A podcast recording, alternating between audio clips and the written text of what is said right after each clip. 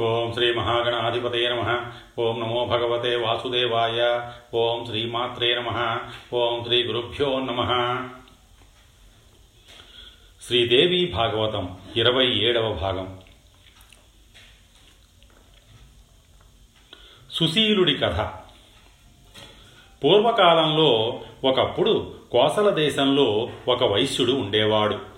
సత్యసంధుడు శాంత స్వభావుడు దగాలు మోసాలు తెలియనివాడు దాన దయాధర్మశీలుడు అసూయ లేనివాడు అందరూ ఇతడి గుణగణాలకు మెచ్చి సుశీలుడు అని పిలిచేవారు. గుణాలలో సంపన్నుడే కాని ధనాలలో నిరుపేద దానికి తోడు అధిక సంతానం. అడవికి వెళ్ళి కాయలు పళ్ళు ఏరి సాయంత్రానికి ఇంటికి తెచ్చేవాడు. అందరూ తలా ఒకటి తిని ఇన్ని మంచినీళ్ళు త్రాగి పడుకునేవారు. పెద్దమ్మాయికి ఎలాగో కష్టపడి పెళ్ళి చేశాడే గాని అల్లుడు కూతురు తన ఇంట్లోనే ఉంటున్నారు. వీరికి తోడు మనుమడు ఒకడు. ఎప్పుడూ ఇల్లంతా కేగల్లోమంటూ ఉండేది. మనుమడు ఆకలి వేసి ఏడిస్తే కోరింది తెచ్చి ఇవ్వలేక ఊరుకోబెట్టలేక సతమతమయ్యేవాడు. ఒక రోజున ఉక్రోషం పట్టలేక పసిబిడ్డణ్ణి కొట్టి ఏకాంతంలో ఎంతగానో దుఃఖించాడు. ఆ పసిబాలుడు ఎటు వెళ్ళిపోయాడో ఆచూకీ లేదు. ఇదిలా ఉండగా రెండవ ఆడపిల్ల పెళ్ళికి ఎదిగింది. పదకొండో ఏడు వచ్చేసింది. అది దాటేలోగా పెళ్ళి చెయ్యకపోతే కన్యాదాన ఫలం దక్కదని మరొక కొత్త దిగులు పట్టుకుంది ఆ వైశ్యుడికి. అతి కష్టంగా ఈసురోమంటూ కాలం గడుస్తోంది. ఒక రోజున వీధి వెంట వెడుతూ ఒక బ్రాహ్మణుడు కనిపించాడు. అతన్ని చూడగానే ఎందుకో మరి సుశీలుడికి తన గోడు వెళ్ళబోసుకోవాలి అనిపించింది. వెళ్ళి నమస్కరించి అంతా వివరంగా చెప్పుకున్నాడు. మహానుభావ నాకేమీ అత్యాసలు లేవు. కోటాను కోట్ల రూపాయలు నాకు వద్దు. రత్నరాసులు బంగారు కాసులు కోరను. నాకు నా వాళ్ళకు ఆకలి బాధ తీరితే చాలు. కనీసం రోజుకి ఒక పూట అయినా ఐదు వేళ్ళు నోట్లోకి వెడితే చాలు. ఇంతకన్నా నేను కోరేది ఏమీ లేదు. ఈ దారిద్ర్యం తీరే ఉపాయం ఏదైనా చెప్పు. మంత్రమో తంత్రమో జపమో తపమో నోమో వ్రతమో ఏదో ఒకటి ఉపదేశించు. శక్తి మేరకు భక్తి శ్రద్ధలతో చేస్తాను. తమరు వేద వేదాంతవేత్తలు మహాతపస్సులు మీకు చాలా విద్యలు తెలుసు. దయచేసి ఏదైనా ఒక దారి చూపించండి. ఇదిగో సాష్టాంగపడుతున్నాం. సుశీలుడిలా ప్రార్థించేసరికి ఆ బ్రాహ్మణుడికి దయ కలిగింది. దేవీ నవరాత్ర వ్రతం చెయ్యమని ఉపదేశించాడు. పూజన భోజన హవన పారాయణలతో శ్రద్ధగా చెయ్యమన్నాడు. వేద పండితులను పిలవమన్నాడు. ఇంతకు మించిన వ్రతం భూగోళంలో లేదు. నీ దారిద్ర్యం తీరుతుంది. ఇది జ్ఞాన సుఖ మోక్షప్రదమైన ఉత్తమ వ్రతం. తేలికగా చెయ్యవచ్చు. శత్రునాశకము మిత్రవర్ధకమును రాజ్యభ్రష్టుడై అడవులకు వచ్చిన రాముడు సీతను రావణాసురుడు అపహరించుకుపోగా ప్రస్రవణరాద్రిపై విరహవేదనతో వర్ష ఋతువును గడిపి శరదృతువు రాగానే ఈ నవరాత్ర వ్రతాన్ని శ్రద్ధగా చేశాడు. దాని ఫలితంగా సీతమ్మ జాడ తెలిసింది. సేతువు నిర్మించాడు. రావణ కుంభకర్ణులను సంహరించి మళ్ళీ సీతాదేవిని అయోధ్య సామ్రాజ్యాన్ని పొందగలిగాడు. ఇంత దివ్యశక్తి కలిగినది ఈ వ్రతం. కాబట్టి వణి వణిగ్వర నువ్వు కూడా చెయ్యి. నువ్వు నీ కుటుంబము సుఖ సంతోషాలను పొందుతారు అని వ్రత మహత్యాన్ని క్లుప్తంగా చెప్పాడు ఆ బ్రాహ్మణుడు. అయితే మహానుభావ మీరే నా గురువులు. అంబికా దివ్యమంత్రం ఉపదేశించండి. నా శక్తి మేరకు నవరోత్ర నవరాత్రోత్సవాలు చేస్తాను అని సుశీలుడు ప్రాధేయపడ్డాడు.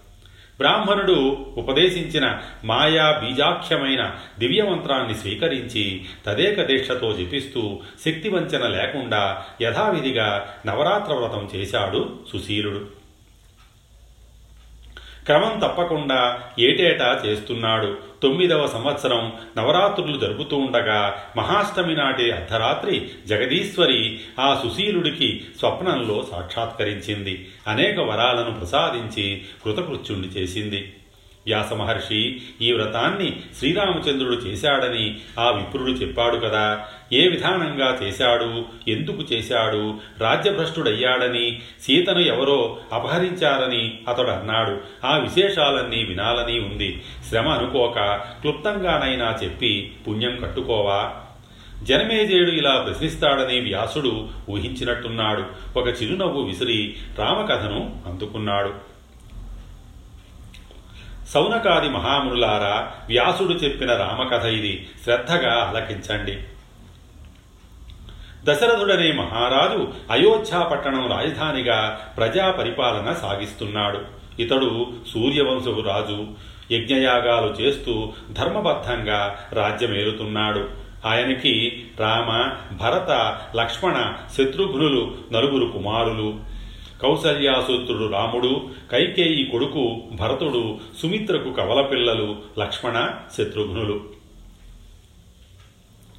ధనుర్విద్యతో సహా అన్ని విద్యలు వీళ్ళు నేర్చుకున్నారు. ఒక రోజున విశ్వామిత్రుడు వచ్చి యాగ సంరక్షణ కోసం పదహారేళ్ళ పసిబాలుడు రాముణ్ణి తన వెంట పంపమని అడిగాడు.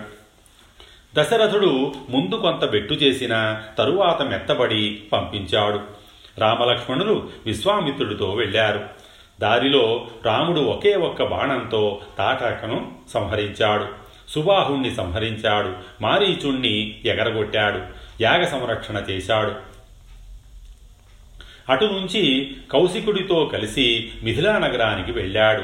దారిలో అహల్యకు శాప విమోచనం కలిగించాడు. శివధనుర్భంగం చేసి రాముడు సీతను వివాహం చేసుకున్నాడు. లక్ష్మణుడు ఊర్మిళను పరిణయమాడాడు. జనకుడి సోదరుడు కుశధ్వజుడు ఆయన కూతుళ్ళను మాండవీ శృతకీర్తులను భరతశత్రుఘ్నులు చెట్టబట్టారు. దశరథుడు శ్రీరాముడికి పట్టాభిషేకం చెయ్యాలనుకున్నాడు.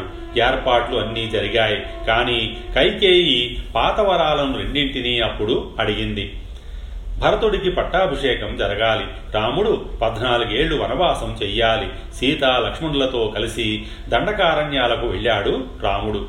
పుత్రవిరహం తాళలేక దశరథుడు అసువులు బాశాడు. భరతుడు పట్టాభిషేకం తిరస్కరించాడు. పంచవటిలో రామలక్ష్మణులు శూర్పణకకు ముక్కు చెవులు పోసేశారు. ఖరాది రాక్షసులు పద్నాలుగు వేల మంది దండెత్తి వస్తే రాముడొక్కడు అనాయాసంగా సంహరించి జయలక్ష్మిని వరించాడు రాక్షస సంహారానికి సంతోషించిన మునులంతా వీరిని దీవించారు. శూర్పణక లంకకు వెళ్ళి తన సోదరుడు రావణుడికి విషయమంతా విన్నవించింది.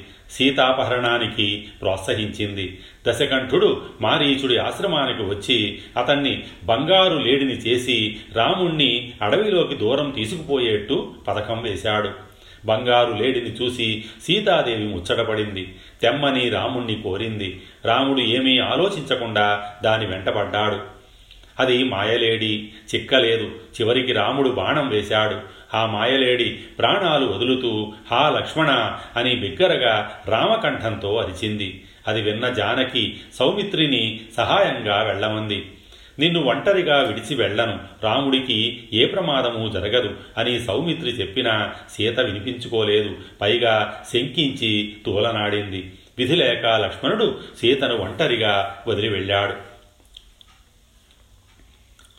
రావణుడు భిక్షు రూపంలో సీతాదేవిని సమీపించాడు. ఆమె కథ అంతా అడిగి తెలుసుకున్నాడు. నిజరూపం చూపించాడు. నీ స్వయంవరానికి మా తండ్రి నన్ను కూడా పిలిచాడు. అయితే రుద్రచాపానికి భయపడి నేను రాలేదు. అప్పటి నుంచి నీ మీద నాకు మనసుంది. నన్ను చేపట్టు. ఈ కష్టాలు ఏం పడతావు? నాతో వచ్చి దివ్యభోగాలు అనుభవించు. నీకు తగినవి అవే కాని ఈ కష్టాలు కడగండ్లు కాదు. నువ్వు ఇలా వనవాసం చేస్తున్నావని తెలిసి అలనాటి నా అనురాగాన్ని మళ్ళీ స్మరించుకొని నీకోసం వచ్చాను. నా శ్రమను సఫలం చెయ్యి. ఈ రూపానికి ఈ ప్రసంగానికి సీతాదేవి భయవిహ్వలయింది ధైర్యం కూడా తీసుకొని కఠినంగా బదులు చెప్పింది. పౌలస్య ఏమిటి నీకు ఈ దుర్బుద్ధి? నేనెవరనుకుంటున్నావు? జనక మహారాజు గారి కూతురిని. వేశ్యను కాదు నా రాముడు వచ్చి నిన్ను చంపకముందే లంకకు పారిపో. నా కోసమని అనవసరంగా చచ్చిపోకు అంటూ సీతాదేవి తన పర్ణశాల లోపలికి అగ్నిహోత్రం సన్నిధికి వెళ్ళిపోయింది. రావణుడు వెంబడించి బలాత్కారంగా పట్టుకొని రథంలో కూర్చోబెట్టుకున్నాడు. రామ లక్ష్మణ అంటూ సీతాదేవి దారుణంగా విలపించింది. రథం ఆకాశానికి లేచింది. లంక వైపు దూసుకు వెడుతోంది. జటాయువు ఎదిరించి నిహతుడయ్యాడు. సీతను తీసుకువెళ్ళి రావణుడు లంకలో అశోకవనంలో కూర్చోబెట్టాడు. రాక్షసీ గణాన్ని కాపలా ఉంచాడు. మాయలేడిని చంపి తిరిగి వస్తున్న రాముడికి సౌమిత్రి ఎదురయ్యాడు. జరిగింది చెప్పాడు. ఇద్దరూ త్వర త్వరగా పన్నశాలకు వచ్చారు. సీత కనిపించలేదు. అడవి అంతటా గాలించారు. బోరున విలపించారు. కొన ప్రాణంతో ఉన్న జటాయువు జరిగిన సంగతి చెప్పాడు. ప్రాణాలు విడిచిపెట్టాడు. అతడికి అగ్ని సంస్కారం జరిపి రామలక్ష్మణులు దక్షిణ దిశగా బయలుదేరారు. కబంధుణ్ణి చంపి అతడికి శాప విమోచనం కల్పించాడు రాముడు. అతడి సూచనపై ఋష్యమూకానికి వెళ్ళి సుగ్రీవుడితో అగ్నిసాక్షిగా స్నేహం చేశాడు. వాలిని సంహరించి సుగ్రీవుణ్ణి కిష్కిందకు రాజును చేశాడు. వర్షాకాలం గడిచే వరకు ప్రస్రవణ పర్వత గుహలో తలదాచుకున్నారు ఆ సోదరులు. సీతావిరహం తట్టుకోలేక రాముడు పరిపరి విధాలా పరితపించాడు. లక్ష్మణ ఇప్పటికీ కైకేయి కోరిన కోరిక తీరిందయ్యా. కళ్ళు చల్లబడి ఉంటాయి. జానకి జాడ తెలియకపోతే నేను జీవించను. సీత లేకుండా తిరిగి అయోధ్యకు వెళ్ళను వెళ్ళలేను. చితి చేతికి అందిన రాజ్యం జారిపోయింది. వనవాసం ప్రాప్తించింది. తండ్రి మరణించాడు. సీతాపహరణం జరిగింది. ఇన్ని చేసి ఇంతగా నన్ను ఏడిపించుకు తింటున్న ఆ దుష్ట దైవం ఇక ముందు ఇంకా ఏమేమి చేస్తాడో? భవిష్యత్తు దుర్గేయం కదా. మనకు ఏ కష్టాలు రాసిపెట్టి ఉన్నాయో సూర్యవంశంలో పుట్టి రాజపుత్రులమై ఉండి ఇలా అడవుల్లో పడి ఏడుస్తున్నాం. రాజభోగాలన్నీ విడిచిపెట్టి నువ్వు నా వెంట వచ్చావు. నీ తలరాత అలా ఉంది. ఏమి చేస్తాం? అనుభవించు. దుఃఖాలు దిగమింగుకో. తమ్ముడు మన వంశంలో నా అంతటి దురదృష్టవంతుడు దుఃఖభాజనుడు మరొకడు గతంలో లేడు భవిష్యత్తులో ఉండడు. ఏమి చెయ్యడానికి దారి కనపడడం లేదు. ఈ దుఃఖ సాగరం నుంచి బయటపడడానికి తరుణోపాయం కనిపించడం లేదు. నువ్వు తప్ప నాకు మరో సహాయకుడన్నా లేడు. ఎవరిని ఏమని ఏం ప్రయోజనం? నా తలరాత ఇలా ఉందంతే. నన్ను వివాహం చేసుకుని వైదేహి కష్టాల పాలయ్యింది. లంకేశుడి ఇంటిలో ఎంతగా విలపిస్తోందో ఏమో. పరమ పతివ్రత సుశీల రావణుడికి లొంగదుగాక లొంగదు. అతడు బలాత్కారం చేస్తే ప్రాణాలైనా వదిలేస్తుంది తప్ప స్థైర్యనిలా ప్రవర్తించదు. అతనికి లొంగదు.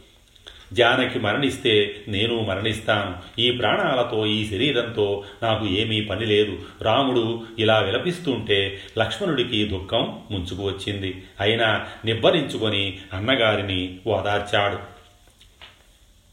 అగ్రజ ఏమిటి ఈ బేలతనం? నీ వంటి మహావీరులు ఇలా నీరు గారిపోతే ఎలా? ధైర్యం తెచ్చుకో. ఆ రాక్షసాధముడు రావణుణ్ణి సంహరించి సీతాదేవిని నేను తీసుకువస్తాను. అధైర్యపడకు. నీ వంటి ధీరులు ఆపదల్లోనూ సంపదల్లోనూ ఒకే రీతిగా నిశ్చలంగా ఉండాలే కాని సామాన్యుల్లాగా చెలించిపోతే ఎలా? సంయోగ వియోగాలు దైవాధీనాలు జరుగుతూ ఉంటాయి. దుఃఖపడి ప్రయోజనం ఏమిటి? ప్రస్తుతం మనకి రోజులు బాగోలేదు. అందుకని రాజ్యహాని వనవాసం సీతాపహరణాలతో కష్టాల పాలయ్యాము. మంచి రోజులు వస్తాయి. అప్పుడు అన్నీ మనకు అనుకూలంగా పరిణమిస్తాయి.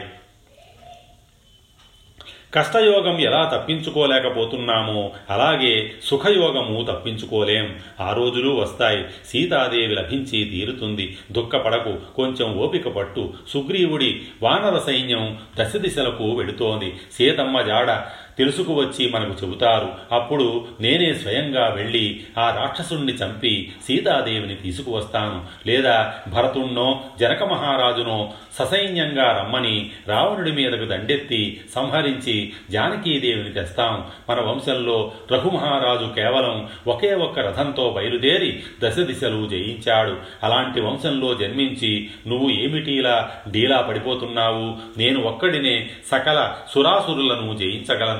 అటువంటిది ససహాయుడిగా ఉండి ఒక్క దుష్ట రావణుణ్ణి సంహరించలేనా? రఘురామ సుఖం తరువాత దుఃఖం దుఃఖం తరువాత సుఖం చక్రనేమి క్రమంలో వస్తూ ఉంటాయి.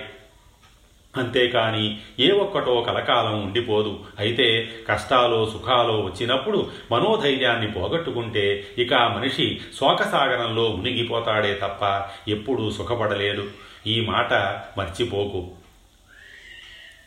ఇంద్రుడంతటి వాడికే సింహాసనం పోయింది. నహుషుడు అధిష్ఠించాడు. ఇంద్రుడు భయపడి పారిపోయి కొన్ని సంవత్సరాల పాటు అజ్ఞాతవాసం చేశాడు. నహుషుడేమో సుఖాలకు కన్నుగానక మహర్షులను అవమానించి శచీదే దేవిని కాంక్షించి సర్వభ్రష్టుడయ్యాడు శాపాలకు గురి అయ్యాడు. అందుచేత కష్టాలకు దుఃఖపడకూడదు. గట్టెక్కే ఉద్యమం చెయ్యాలి. అన్నయ్య నువ్వు అన్నీ తెలిసినవాడవు. జగదేక వీరుడివి. నీకు నేను చెప్పాలా? ఇలా దుఃఖించడం ఎంతమాత్రమూ సమంజసంగా లేదు. లే ధైర్యం తెచ్చుకో. దుఃఖాన్ని కాతరభావాన్ని మనస్సు నుంచి దులిపేసుకో. లక్ష్మణ ప్రబోధంతో రాముడు శోకం నుంచి తేరుకున్నాడు. ధైర్యం కూడగట్టుకున్నాడు. మామూలు మనిషి అయ్యాడు.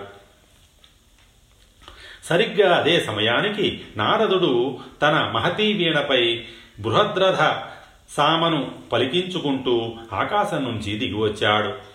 రాముడు లేచి నిలబడి స్వాగత సత్కారాలు జరిపాడు. అర్ఘ్యపాద్యాలు ఇచ్చి పూజించాడు. శిలావేదికపై కూర్చోబెట్టాడు. చేతులు కట్టుకొని చెంత నిలబడ్డాడు. ఇద్దరినీ కూర్చోమన్నాడు నారదుడు. కుశల ప్రశ్నలు వేశాడు. రఘువర సురలోకంలో విన్నాను. పరమ సాధ్వి సీతాదేవిని రావణాసురుడు అపహరించుకుని వెళ్ళాడుట కదా. మూర్ఖుడు తనకు మరణమని తెలుసుకోలేక అపహరించాడు. రామా అసలు నువ్వు జన్మించిందే రావణ సంహారం కోసం. ఇందుకే సీతాపహరణం జరిగింది. పూర్వజన్మలో వైదేహి ఒక ముని కన్యక గొప్ప తపస్విని. రావణుడు కామాంధుడై అప్పుడు ఆమెను వాంఛించాడు నాకు భార్యవు కమ్మని నిరోధించాడు. జుట్టు పట్టుకున్నాడు. తపస్వినికి కోపం వచ్చింది. రావణ స్పర్శతో కలుషితమైన శరీరాన్ని అగ్నికి ఆహుతి చెయ్యాలని నిశ్చయించుకొని రావణుణ్ణి శపించింది. దుర్మార్గుడా నీ నాశనం కోసం నేను మళ్ళీ పుడతాను. అయోనిజగా జన్మిస్తాను అంటూ అగ్నిలో దూకేసింది. అదిగో ఆ తపస్విని సీతగా జన్మించింది. రమాంస సంభూత ఒళ్ళు మరిచి సర్పాన్ని దండగా వేసుకున్నట్టు రావణుడు వంశనాశనం కోసం సీతాదేవిని అపహరించాడు. మరో రహస్యం విను. నువ్వు సాక్షాత్తు విష్ణుమూర్తివి. చావు పుట్టుకలు లేనివాడివి. అయితేనేమి? దేవతల ప్రార్థనను మన్నించి రావణ వధ కోసం రఘురాముడిగా అవతరించావు. మానవ జన్మ ఎత్తావు కాబట్టి మానవుడిగా విలపిస్తున్నావు. అంతే ధైర్యం వహించు. అక్కడ లంకలో సీతాదేవి రేయింబవళ్ళు నిన్నే ధ్యానిస్తూ నీ రాక కోసం ఆశగా ఎదురుచూస్తోంది ధర్మపరురాలై సాధ్వి నియమాలను పాటిస్తూ నీ కోసం విలపిస్తోంది. ఇది అంతా దేవతల కోసం జరుగుతోంది. కనుక దేవేంద్రుడు స్వయంగా కామధేనువు పాలను బంగారు గిన్నెలో సీతాదేవికి పంపించాడు. ఆ అమృతాన్ని జానకీమాత స్వీకరించింది. ఇక ఆకలి దప్పికల బాధ లేదు. నేను వెళ్ళి చూసి మరీ వచ్చాను. అది అలా ఉంచు. రావణాసురుడు సామాన్యుడు కాదు మహాబలశాలి వరగర్వితుడు. అతన్ని సంహరించేందుకు నేనొక ఉపాయం చెబుతాను. ఆలకించు. ఇదిగో ఆశ్వయుజమాసం వచ్చింది. శరదృతు ప్రారంభం. ఇప్పుడే ఆరంభించి దేవీ నవరాత్ర వ్రతం శ్రద్ధగా చెయ్యి. ఉపవాస దీక్షతో నిర్వహించు. జపాలు హోమాలు జరిపించు. జగన్మాతకు జంతుబలి ఇయ్యి. ఇది కామ్యార్చన. కోరికలు సిద్ధిస్తాయి. దశాహం దశాంశం హవనం చెయ్యి. ఈ వ్రతాన్ని పూర్వకాలంలో త్రిమూర్తులు దేవేంద్రుడు చేసి అమోఘ వరాలను పొందారు. భృగు వశిష్ఠ బృహస్పతి విశ్వామిత్రాదులు అందరూ ఈ వ్రతం చేసిన వారే సిద్ధులు పొందినవారే. కష్టాలలో ఉన్నవారు తప్పనిసరిగా చేయవలసిన వ్రతం ఇది. అందుచేత రావణ వధ కోసం నువ్వు ఈ వ్రతాన్ని చేసి తీరాలి. వృత్రాసురుణ్ణి సంహరించడానికి వెడుతూ ఇంద్రుడు చేశాడు. త్రిపురాసురుణ్ణి సంహరించే వేళ శివుడు చేశాడు. మధుకైటభ సంహారం కోసం విష్ణువు చేశాడు. అందుచేత విద్యుక్తంగా నువ్వు చెయ్యి తేలికగా విజయం పొందుతావు. నారద ఎవరు ఈ దేవి? ఆవిడ ప్రభావం ఏమిటి? ఆవిడ జన్మ ప్రకాశ ప్రకారం ఏమిటి? ఈ వ్రతాన్ని ఎలా చేయాలి? పేరేమిటి? ఇవన్నీ సమగ్రంగా వివరించు మహర్షి. రామ ఈ దేవి ఆది పరాశక్తి సనాతని సర్వకామద పూజించిన వారి దుఃఖాలను చిటికలో తొలగిస్తుంది. చరాచర జగత్తు అంతటికీ ఆది కారణం. త్రిమూర్తులకు అధిదేవత.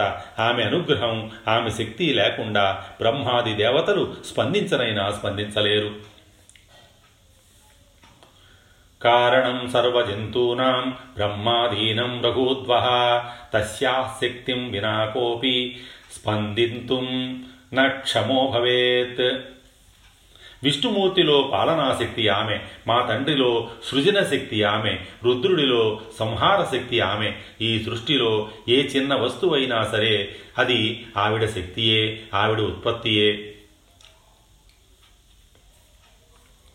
ఈ త్రిమూర్తులు ఈ సూర్యచంద్రులు ఈ భూగోళం ఇవి ఏవీ లేనప్పుడు కూడా ఈ మహాదేవి పూర్ణ ప్రకృతిగా పరాత్పరుడితో కలిసి విహరిస్తూ ఉంది. నిర్గుణ స్వరూప. తాను సగుణ స్వరూపగా మారి ముల్లోకాలను సృష్టిస్తోంది. బ్రహ్మాదులను సృష్టించి వారికి తన శక్తులను ప్రసాదించి లోక సృష్టిని నిర్వహింపజేస్తోంది. ఆ పరాశక్తిని తెలుసుకుంటే జన్మ సంసార బంధాల నుంచి ముక్తి లభిస్తుంది. ఆవిడ పరావిద్య వేదాద్య వేదకారిణి బ్రహ్మాది దేవతలు ఆవిడ గుణాలను పనులను తెలుసుకొని అసంఖ్యాకంగా దివ్యనామాలను కల్పించారు. అకారం మొదలు క్షకారం వరకు ఉన్న అచ్చులను హల్లులను గుణింతాలను కలుపుకుంటూ వెడితే ఎన్ని పదాలు తయారవుతాయో అన్ని నామధేయాలు ఉన్నాయి ఆవిడకి. అకారాదిక్షకారాంతై స్వరైర్వర్ణైస్తు యోజితై అసంఖ్యేయాని నామాని భవంతి రఘునందన. రఘువర క్లుప్తంగా పూజా విధానం చెబుతున్నాను. తెలుసుకో సమతలంలో పీఠం వేసి జగదంబికను ప్రతిష్ఠించాలి. తొమ్మిది నాళ్ళు ఉపవాసం ఉండాలి. నేనే పురోహితుడుగా దగ్గర ఉండి జరిపిస్తాను. దేవకార్యం కోసం ఈపాటి సాయం చెయ్యాలని ఉత్సాహంగా ఉంది. आचार्योहम भविष्यामि कर्मण्यस्मिन् महीपते देवकार्यविधानार्थ मुत्साहं प्रकरोम्यहम् జనమేజయ నారదుడే పూనుకున్నాక ఇక లోటేముంది? రాముడు ఉత్సాహంగా నవరాత్ర వ్రతం చేశాడు. పీఠం పెట్టి జగన్మాతను ప్రతిష్ఠించాడు. హోమము మంత్రజపము బలిదానము జరిగాయి. ఉపవాస దీక్షతో భక్తి శ్రద్ధలతో నిత్యార్చనలు జరుపుతున్నాడు. అష్టమి నాటి రాత్రి స్వప్నంలో జగదంబిక దర్శనం అనుగ్రహించింది. సింహారూఢయై గిరిశృంగంపై నిలబడి మేఘ గంభీర కంఠంతో జగదీశ్వరి పలికింది. రామ రామ మహాబాహో తుష్టాస్మ్యద్య తుష్టాస్మద్య వ్రతేన తే వ్రతేన తే పార్థయస్వ వరం కామం ఎత్తే మనసి వర్తతే మహావీర రఘురామ నీ భక్తి శ్రద్ధలకు మెచ్చాను. కావలసిన వరం కోరుకో ఇస్తాను. నువ్వు నారాయణాంశ సంభూతుడివి. రావణ వధ కోసం దేవతల కోరిక మీద మానవుడుగా జన్మించావు. పూర్వకాలంలో మత్స్యాది అవతారాలు ధరించి దుష్ట శిక్షణ చేశావు శిష్టరక్షణ చేశావు వేదాలను రక్షించింది నువ్వే. కచ్చప రూపం ధరించి మంధర పర్వతాన్ని ఎత్తావు వరాహ రూపం ధరించి మేదినిని కోరపై నిలబెట్టావు నరసింహావతారం ధరించి హిరణ్యకశిపుణ్ణి చీల్చి చెండాడావు. ప్రహ్లాదుణ్ణి కాపాడావు వామనావతారంలో బలిచక్రవర్తిని కికురించి త్రివిక్రముడిగా విజృంభించావు పరశురాముడిగా క్షత్రియులను జయించి భూమినంతటిని కశ్యపుడికి ధారపోశావు. ఇప్పుడు దశరథ రాముడిగా జన్మించావు. రావణ పీడితులైన దేవతలు నిన్ను ప్రార్థిస్తే ఈ అవతారం ధరించావు. దేవాంశ సంభూతులైన కపీశ్వరులు నీకు ఈ మహాకార్యంలో సహాయపడతారు. వారికి నా శక్త్యంశ ఉంటుంది. ఆదిశేషుడు లక్ష్మణుడుగా అవతరించాడు. అతడు ఇంద్రజిత్తుని సంహరించడం కోసమే జన్మించాడు. రామ నీకు జయం కలుగుతుంది. పాపిష్టి రావణుణ్ణి సంహరించి సుఖంగా రాజ్యపాలన సాగించు. పదకొండు వేల సంవత్సరాల పాటు నీ పాలన నడుస్తుంది. అప్పుడు తిరిగి వైకుంఠానికి వెడుదువుగాని జనమేజయ ఈ మాటలు చెప్పి సింహవాహన అదృశ్యమయ్యింది. రాముడు సంతుష్టాంతరంగుడై వ్రతాన్ని దీక్షతో పూర్తి చేశాడు. దానాలు అన్న సంతర్పణలు యథాశక్తిగా నిర్వహించాడు. విజయదశమి నాడు వానర సేనతో లంకాపట్టణంపైకి దండయాత్ర సాగించాడు. సేతుబంధనం చేసి లంకలో ప్రవేశించి రావణుణ్ణి సంహరించాడు. శ్లోకంలో ఎన్నో పురాణాలు ఉన్నాయి. అవి ఏవి? దేవీ భాగవతానికి సాటి రావు. ఇది శ్రోతలకు విశేష ఫలదం భుక్తి ముక్తిప్రదం సంత్యన్యాని పురాణాని విస్తరాణి బహూని చ శ్రీమద్భాగవతస్యాస్య నతుల్యా నీతి మే మతి. తృతీయ స్కందం సమాప్తం. స్వస్తి. శ్రీ ఉమామహేశ్వర పరబ్రహ్మార్పణమస్తు.